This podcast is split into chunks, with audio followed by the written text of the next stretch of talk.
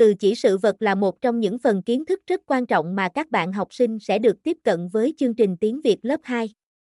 Để giúp cho các con có thể hiểu rõ về các từ chỉ sự vật, sử dụng từ chỉ sự vật đúng cách, bố mẹ nên trang bị thêm cho bé những kiến thức cơ bản cũng như nâng cao về loại từ này. Trong bài viết sau đây, Lightru sẽ chia sẻ những kiến thức đầy đủ nhất cho cấp bậc phụ huynh và các bé cùng tham khảo. Sự vật là những vật hiện hữu trong cuộc sống hàng ngày.